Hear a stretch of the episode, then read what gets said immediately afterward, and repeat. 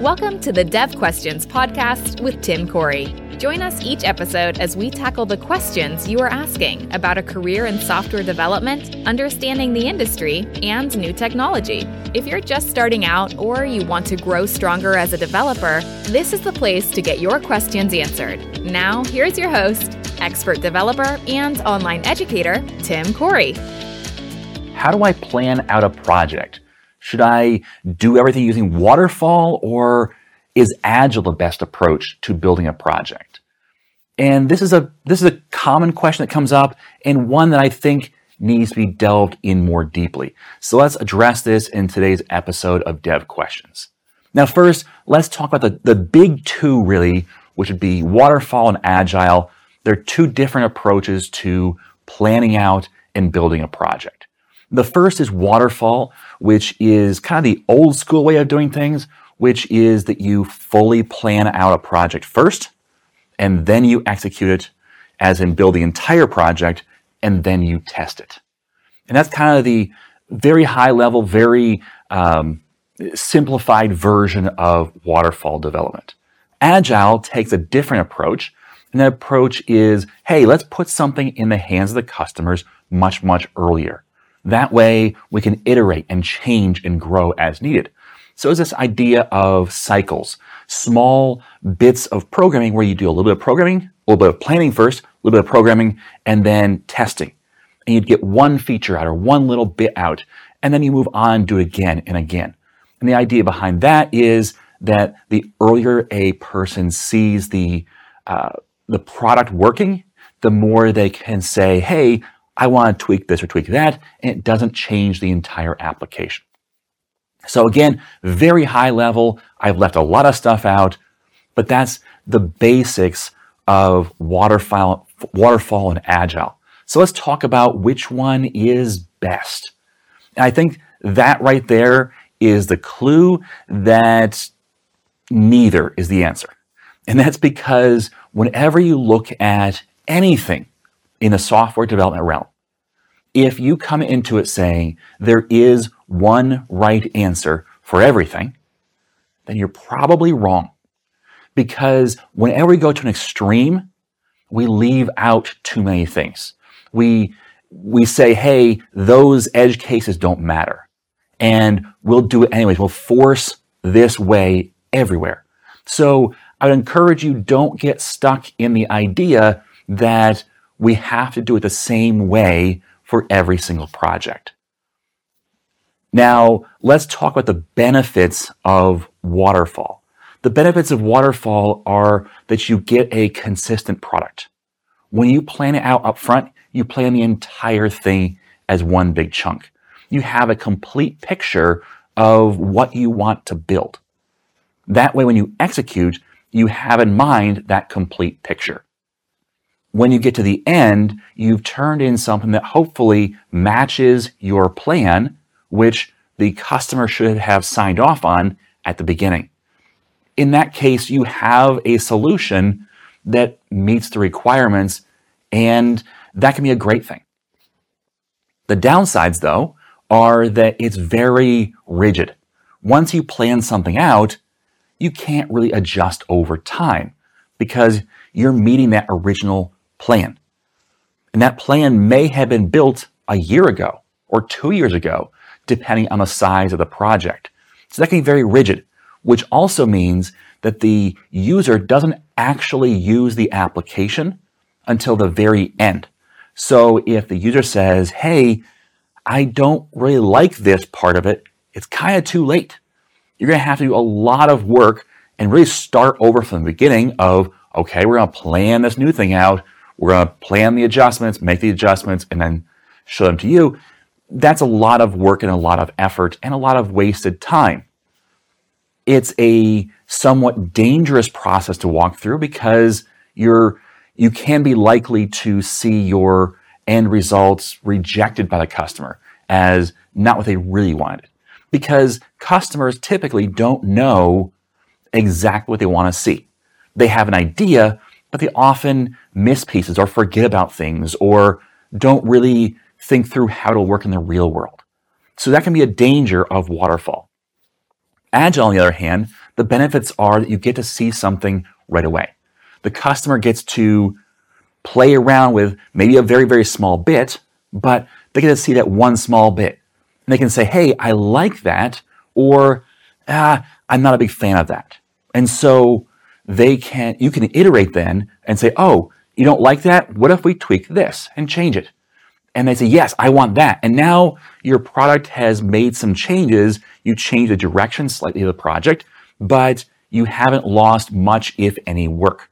Instead, your next cycle can take that into account and adjust the end result. So there's some very big positives when it comes to agile.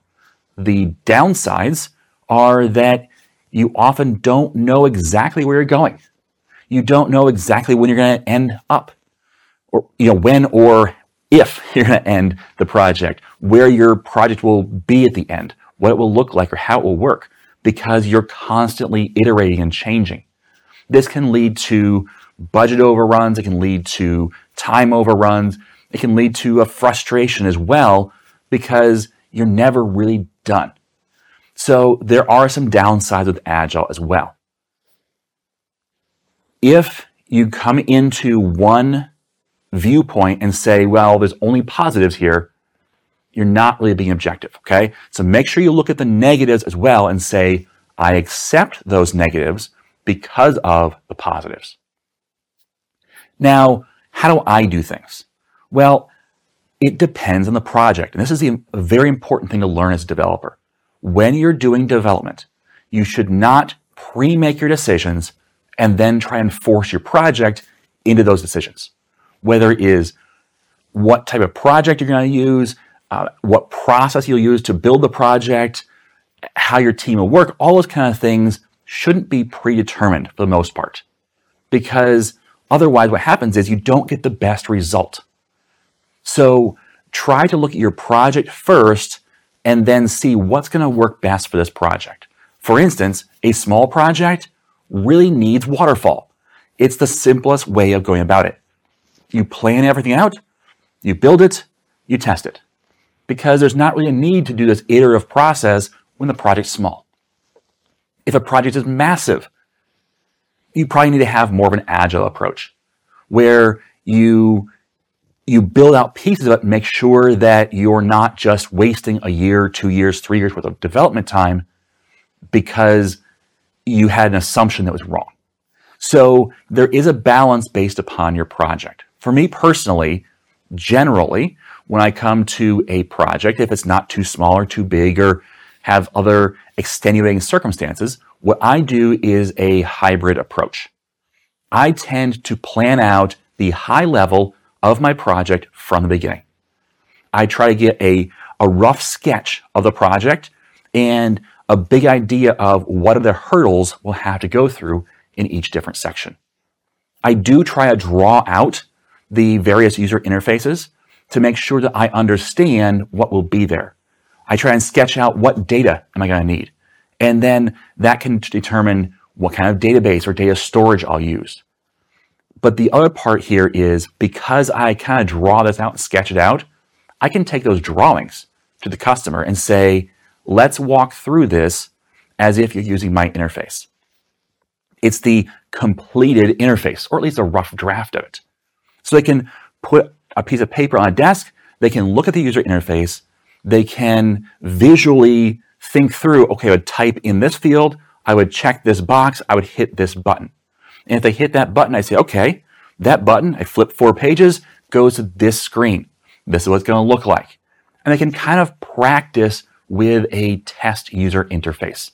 They can try things out. This also works on a whiteboard where you draw different things out and kind of walk them through the process. By doing so and by having that, that uh, pretend user interface, it does a few things. First of all, it can reveal some of those assumptions where they say, okay, and this, this will happen. And I say, whoa, whoa, how does that happen? Because we don't have that in the design. And that's when you say, oh, okay, I expect when I do this that these things will happen. And that adds to your design. But also, it puts something in front of the user that they can walk through and say, okay, this is missing, or I like this over here a bit better, without going too far into details. When it's sketched out, when it's on a whiteboard, when it's obviously a, a rough draft, you don't focus on things like font sizes, coloring, uh, the size of buttons, the, the exact layout on a screen. You're talking about the high level things. It allows people, it frees people up to just focus on those things because they know this is obviously not the final product. If you decide to put this into Visual Studio, make a mock-up of it, make it really work in a test scenario, what happens more often than not is that test application that you made with ugly code that you roughed in, it just barely works. Somehow that ends up becoming production code. That's not a good thing, but it happens all the time. So I encourage you, don't create those, those practice or mock-ups using real tech. Because the closer it looks to real, the more likely the user is to get confused with real and they start judging things like the font sizes and the button sizes and layouts and they don't focus in on how the application works and they expect your application to be done very, very quickly because they already see it and it seems to already work. So I try to have a, a sketched overview of the entire application. I try and sketch out the, the data I need and then the, the big pieces. Do I need a NoSQL database like MongoDB or Cosmos DB? Do I need a relational database like SQL or MySQL? Where am I hosting this? What types of technologies will I use? What are the big pieces? Do I have emailing? Am I sending text messages out through this application? Is it working with a, a, a NuGet library or something else? And so I have these big ideas on the high level of what my application will need. This is somewhat waterfall-esque. However, I then go into more of an agile process of building this. I have the big overall plan, but then it can still adjust because it's a rough draft. It's the general idea of how the application works. And then I start building a piece at a time. I rough in and get one little piece working. I show it to the customer and say, hey, this is what we're thinking about for this section. That way I get the benefits of that agile process of showing the customer and being able to iterate quickly. So I get something working as soon as possible, even if it's a little piece of it. And I keep building out from there. That allows me to test. It allows me to understand the application better. It allows me to show the end user and get their sign off and continued approval of, yes, this is the right direction. It allows me to adjust quickly as things go on. And yet I have the overall plan I know the overall scope of the application, and I know roughly how long the application will take to build. So I have the benefits of waterfall, I have the benefits of agile, and while there are some drawbacks, they aren't nearly as bad as pure agile or pure waterfall. So that's my personal opinion, but you can do things differently. I would encourage you not to get locked up in a, a, uh, a war over which one is best. Instead, find out what works for your project, find out what works for your team, find out what works best for your organization, and do that. Okay? So don't get focused on terminology or what's old or new. Focus in on what works best for you. That's my thoughts on agile versus waterfall and how to plan out a project. Okay? Thanks for watching. If you have a question about anything developer related, then go to suggestions.iamtimcorey.com, leave a comment there, mark it as a dev question comment if it's for this type of format where you're asking about the process of building applications or being a developer. And then hopefully you'll see your answer brought up, your question brought up and answered in a future episode of Dev Questions. Thanks for listening. And as always, I am Tim Corey.